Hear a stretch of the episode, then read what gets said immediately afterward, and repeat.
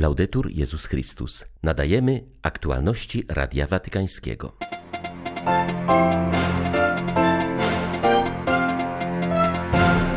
Papież przesłał życzenia królowej Elżbiecie z okazji platynowego jubileuszu jej panowania. Z radością przyłączam się do tych, którzy wyrażają uznanie za Twoją wytrwałą i niezłomną służbę dla dobra narodu, napisał Franciszek. Miłość w rodzinie to osobista droga do świętości, przypomniał papież w rozważaniu o intencji modlitewnej na czerwiec. Watykan uhonorował włoskiego reżysera Giuseppe Tornatore. Przyznając mu medal per artem ad deum, doceniono jego osiągnięcia w przekazywaniu prawdy, która jest głębokim doświadczeniem relacji z nieskończonym i niepoznawalnym. 2 czerwca witają Państwa ksiądz Krzysztof Ołdakowski i Łukasz Sośniak. Zapraszamy na serwis informacyjny. Papież Franciszek skierował do królowej Elżbiety II list z okazji platynowego jubileuszu jej panowania. Zapewnił w nim o swojej modlitwie za monarchię i wszystkich mieszkańców Wielkiej Brytanii oraz złożył im życzenia pomyślności i pokoju. Z radością przyłączam się do tych, którzy wyrażają uznanie za Twoją wytrwałą i niezłomną służbę dla dobra narodu, jego rozwoju oraz zachowania znakomitego dziedzictwa duchowego, kulturalnego i politycznego Wielkiej Brytanii, napisał papież. W uznaniu zaangażowania rodziny królewskiej na rzecz ochrony środowiska ofiarował Elżbiecie cedr libański. Niech to drzewo, które w Biblii symbolizuje męstwo, sprawiedliwość i dobrobyt, będzie znakiem błogosławieństwa dla Twojego królestwa. Czytamy w liście Ojca Świętego do brytyjskiej królowej. W Wielkiej Brytanii rozpoczynają się dziś czterodniowe obchody 70-lecia panowania królowej. Pałac Buckingham przygotował m.in. koncert dla 22 tysięcy Brytyjczyków, a także paradę i wyścigi konne. W piątek w katedrze świętego Pawła odbędzie się nabożeństwo dziękczynne za panowanie Elżbiety II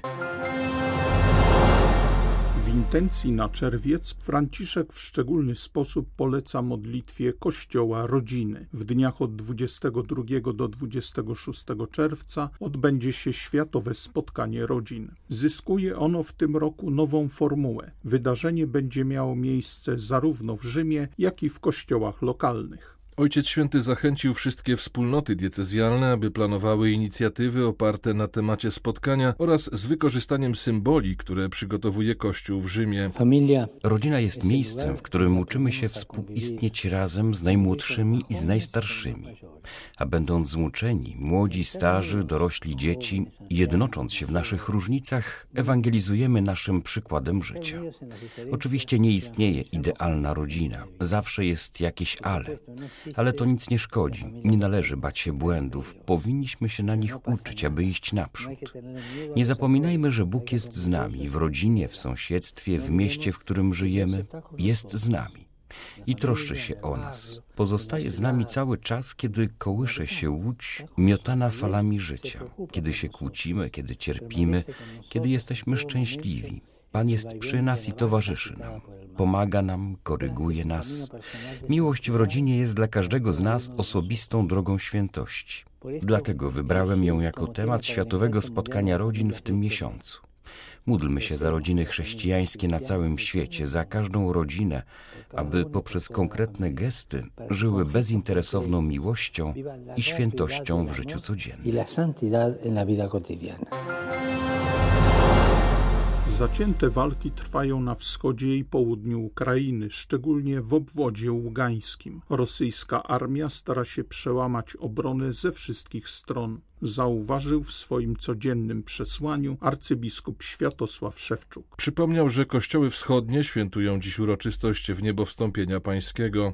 Ewangelia tego dnia przywołuje moment spotkania Chrystusa z uczniami po jego zmartwychwstaniu. Jezus wita się z nimi słowami pokój wam i posyła ich na cały świat, aby głosili Ewangelię. Właśnie dlatego nasz Kościół od dawien dawna świętuje aż do zesłania Ducha Świętego tak zwaną dekadę misyjną, mówi arcybiskup Szewczuk. Modlimy się każdego dnia, abyśmy wypełniali naszą chrześcijańską misję na całym świecie. Rozpoczynając dekadę misyjną, warto zadać sobie dwa pytania. Co dziś oznacza modlić się za Ukrainę i na czym polega modlitwa o jej zwycięstwo nad wrogiem? Na pierwsze pytanie odpowiedź przynosi Ewangelia. Jako chrześcijanie mamy do spełnienia misję. Taką misję ma też nasza ojczyzna, która doświadczyła już raz zmartwychwstania po okresie reżimu komunistycznego. Dlatego modlitwa za Ukrainę oznacza, abyśmy my, jej dzieci, spełniali misję daną nam przez Boga. Byli nosicielami światła prawdy Słowa Bożego, także teraz, gdy wielu z nas przebywa w innych krajach jako uchodźcy. Co zaś oznacza modlitwa o zwycięstwo Ukrainy? Chrystus ofiarowuje swoim uczniom pokój.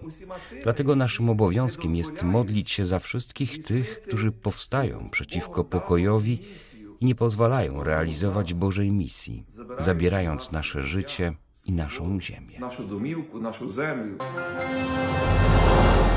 Każdego dnia dwoje nieletnich ginie, a czworo odnosi obrażenia w wyniku wojny na Ukrainie. Wynika z szacunków UNICEF-u, zawartych w raporcie opublikowanym wczoraj w Dniu Dziecka. Rozmiar konfliktu sprawia, że organizacja określa ją jako katastrofę na skalę niespotykaną od II wojny światowej. 3 miliony dzieci na Ukrainie i ponad 2 miliony 200 tysięcy w krajach przyjmujących uchodźców potrzebuje obecnie pomocy humanitarnej.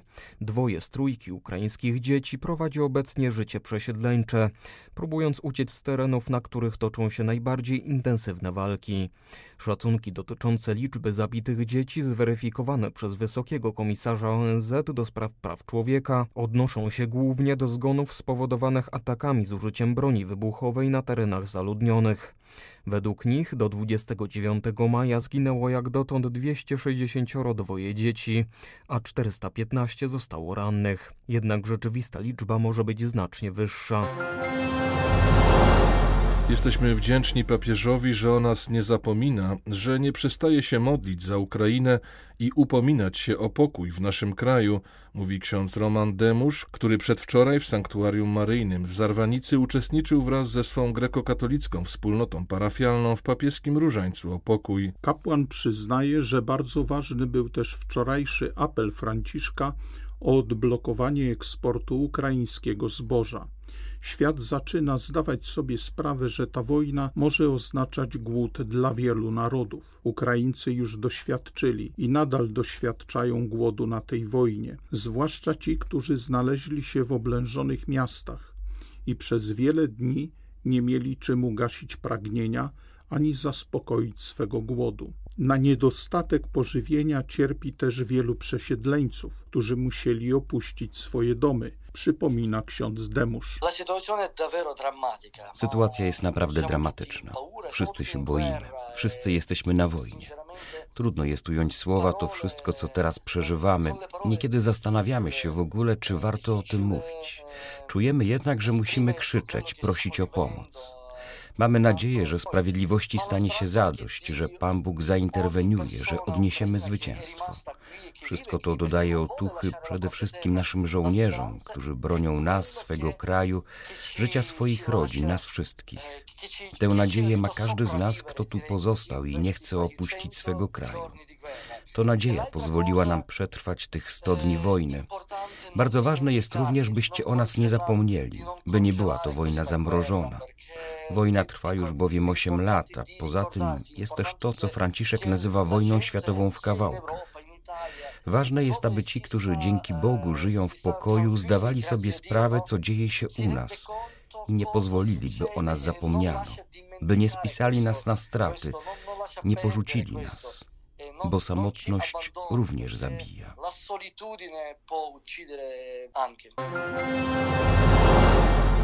W Wielkiej Brytanii rośnie liczba ukraińskich uchodźców, którzy stają się bezdomnymi, alarmują organizacje społeczne i media. Choć według danych rządowych zdecydowana większość przybyszów przyjmowana jest dobrze, to coraz więcej jest przypadków, gdy nawet matki z dziećmi są wyrzucane przez Brytyjczyków, którzy przyjęli je w ramach rządowego programu Domy dla Ukrainy. Doniesienia potwierdzają urzędy, do których zwracają się o pomoc Ukrainki niekiedy z dnia na dzień pozbawione domu. O niepokojącym wzroście bezdomności Ukraińców informuje Stowarzyszenie Samorządów Terytorialnych. Organizacje charytatywne obawiają się, że program może się załamać, ponieważ gospodarze nie zdają sobie sprawy z ogromu zadania, jakiego się podjęli. Prasa opisuje historię matek z dziećmi, którym kazano znaleźć sobie nowego sponsora po tym, jak doszło do jakiegoś konfliktu. Zdarza się, że uchodźcy wymawia się dom SMS-em.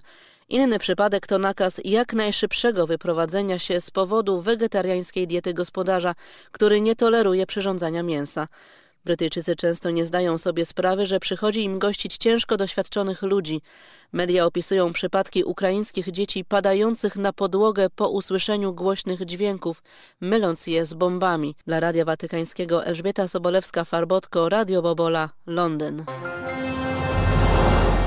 Chrześcijanie w Egipcie wspominali wczoraj rocznicę przybycia do ich kraju świętej rodziny. Główne uroczystości odbyły się w sanktuarium maryjnym w Sacha pod przewodnictwem Tawadrosa II.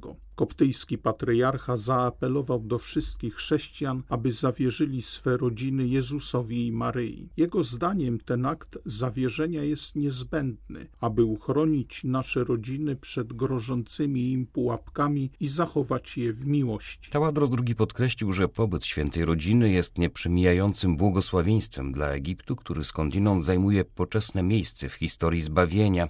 Potwierdzona przez Ewangelię obecność świętej rodziny powinna być powodem do chluby dla wszystkich mieszkańców tego kraju. Dlatego patriarcha zabiega, by rocznica przybycia Józefa, Maryi i dzieciątka Jezus do Egiptu stała się w tym kraju świętem państwowym. Zdaniem Taładrosa władze państwowe przywiązują coraz większą wagę do tego historycznego wydarzenia. Świadczą o tym prace nad wyznaczeniem szlaku świętej rodziny. Łączy on 25 miejsc chrześcijańskiego kultu w Egipcie, które są związane z obecnością Józefa, Maryi i Jezusa. Liczą w sumie 3,5 tysiąca kilometrów. Słynny włoski reżyser Giuseppe Tornatore, twórca oscarowego filmu Cinema Paradiso, został tegorocznym laureatem medalu Papieskiej Rady do Spraw Kultury per artem ad deum. Giuseppe Tornatore odebrał wyróżnienie z rąk kardynała Gianfranco Ravasiego, przewodniczącego Papieskiej Rady do Spraw Kultury, biskupa Mariana Florczyka oraz prezesa zarządu Targów Kielce doktora Andrzeja Machonia. Targi Kielce to jedyne miejsce na świecie, gdzie wręczany jest medal Papieskiej Rady do Spraw Kultury. Giuseppe Tornatore otrzymał nagrodę per artem ad deum za pokazywanie prawdy, która jest głębokim doświadczeniem relacji z nieskończonym i niepoznawalnym. W dorobku artystycznym włoskiego reżysera można znaleźć wiele złożonych metafor i religijnych alegorii, zachęcających widzów do wyprawy w nieznane. Radio Watykańskie zapytało reżysera, w jaki sposób poprzez film poruszać ludzkiego ducha. Kino samo w sobie zawsze było narzędziem, sposobem opowiadania, który miał powiązanie z ludzkim duchem, z duchowością. To niekoniecznie oznacza, że opowieści filmowe narodziły się właśnie po to. Wiele z najsłynniejszych filmów, jakie powstały w historii kina, które wskazuje się jako niosące przesłanie duchowości, często są filmami, które nie powstały z tego powodu. Łatwiej jest uchwycić głęboki sens, kiedy opowiada się historię, która nie próbuje z góry narzucać duchowego przesłania.